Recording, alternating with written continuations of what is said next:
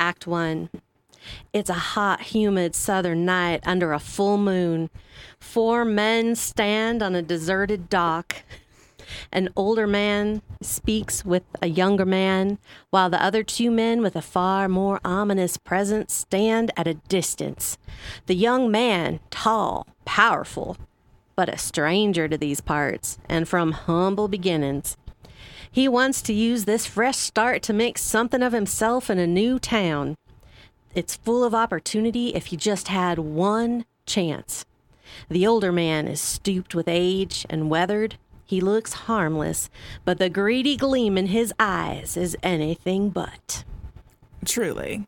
It's something every distinguished gentleman has to have to be the esteemed frontrunner of his peers.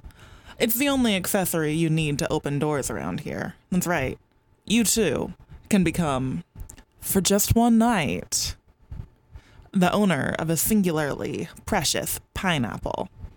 Look at this pineapple, son. Smell it. Smell it. Hold it in your hand. Imagine it for a moment. You walk into the biggest ball of the season with this at your side. People from across the room stop dancing to get a better view of the man, the great man with the pineapple. And this is an amazing deal, son. For only $5, I will let you borrow one of my fine pineapples. Look at this, it's in pristine condition. All that I ask is you return my pineapple in the same perfect condition. I'm just a lonely pineapple merchant. I'm trying to get by in this world, and I want to help you out, young man, because you seem like a fine young boy. And I know that we're all just out here struggling to succeed in these times. So, out of the goodness in my heart, I'm gonna do this for you. The young man gives Rutledge five dollars, all he has besides the clothes on his back, and he signs the contract. The next evening, he makes his way to one of the most decadent parties of the season. Act 2. Algernon Bartlesby walks nervously up to the front of the huge mansion. He can see a large gathering of people in expensive and extravagant clothing.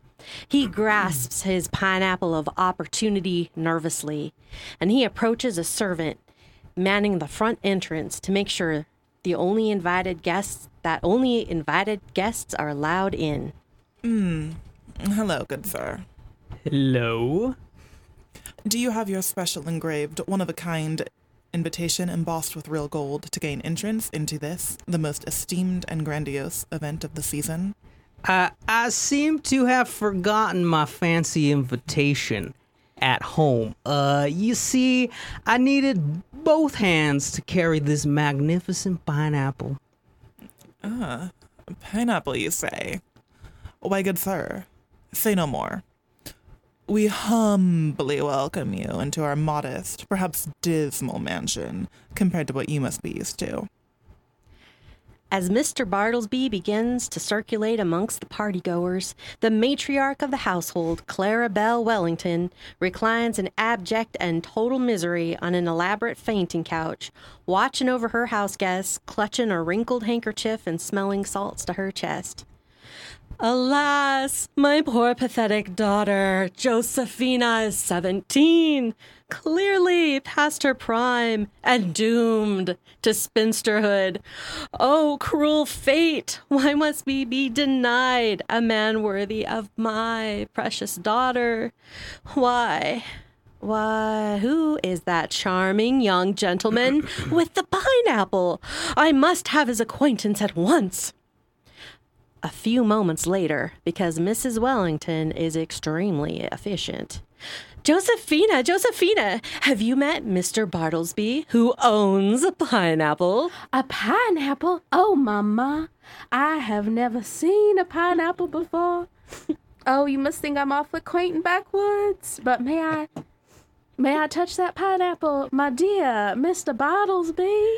Uh, but of course, um, doesn't it smell wonderful? I shall have to eat it later. Why even have a pineapple if you cannot eat it? What? Eat the pineapple? Why, Mr. Bottlesby, I declare you must be quite wealthy. Well, I don't like to brag, Josephina. That's it. I just don't like to brag. Act 3.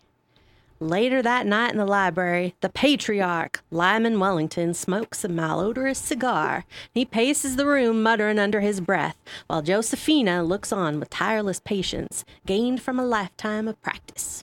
Ugh. Josephina, who was that young man paying so much attention to you? Why, Papa, it was Mr. Bartlesby. I don't know if I like that young buck courting you, Josephina. We don't know his family. He don't have roots here. How do we know he's all kind of people?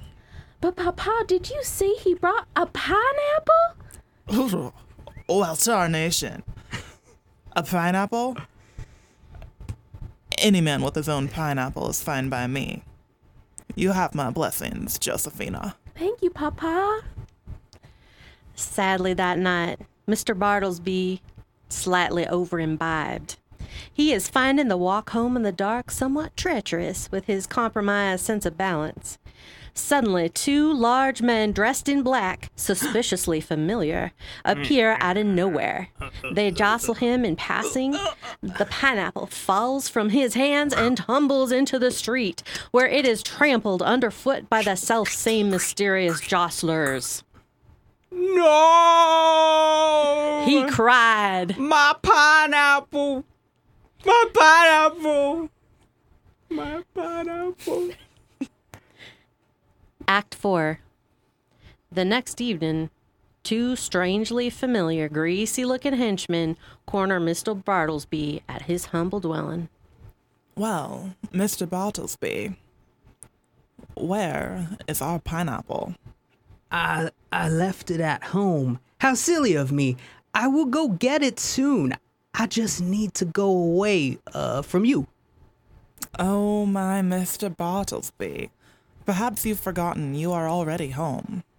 And you, my dear sir, owe us a pineapple. So interesting thing. Um well, if I didn't have the pineapple then Mr. Bartlesby, we are not in the fruit salad business. We're in the pineapple business. We gave you a pineapple, and we expect a pineapple back. Or we will demand payment.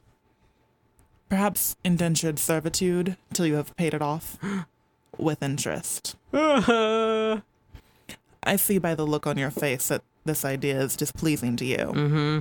Oh dear. What can be done? Tell you this.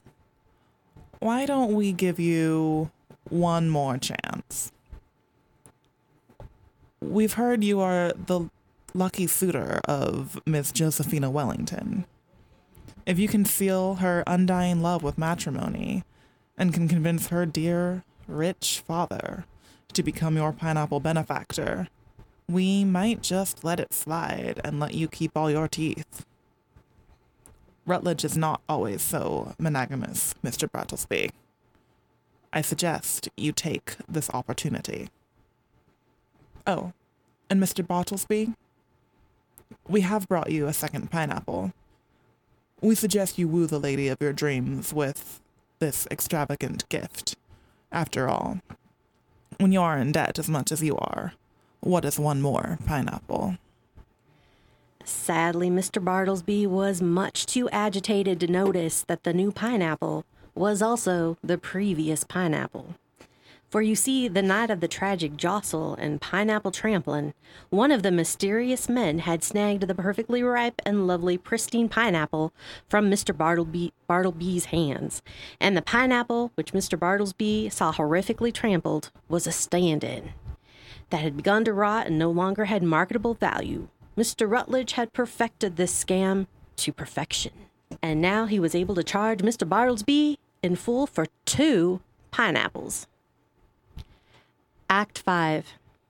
Later in the parlor of the Wellingtons' home, after a brief conversation with Mr. Wellington, Mr. Bartlesby has obtained his blessing to propose to the lovely pineapple enamored Josephina. Mr. Bartlesby has taken to one knee and has clasped her hand to his chest. Oh, Josephina, I have never felt like this for anyone in my life. I feel like I and my teeth cannot live without you. Oh, Mr. Bottlesby, is that the same pineapple from a few nights ago? Oh no, Josephina. This is a new pineapple. Your pineapple. This one is for you and you alone. Mr. Bartlesby, I've never been given anything like this. Hmm. I shall consider it a symbol of our love and keep it forever, well, until it rots and decays and gets maggots. But till then, it will be an enduring testament to our undying affection and esteem. Oh, Mr. Bartlesby, you must be very wealthy. I must be. Mr. Bartlesby, I don't know what to say. Say yes, Josephina. Let us run away and get married, and we can live off of sweet ambrosia and pineapple nectar. Oh, but of course, Mr. Bartlesby. Act 6. After the wedding, when the pineapple bill comes in, I have been hustled, scammed, bamboozled, hoodwinked, and led astray. I was taken advantage of. He was poor all along. He rented a pineapple like the devious cat he is, a good for nothing, black hearted son of a gun, who led us to believe he had wealth beyond imagination. I was blinded by the power of the pineapple. However, I do not want my little girl, my precious daughter Josephina, to suffer my trespasses. As God as my witness, we shall never speak of this again, and never more shall a pineapple darken the doorway of the Wellington household. Be assured, dear listeners, after the initial shock of betrayal, they all really did manage to live happily ever after. The end.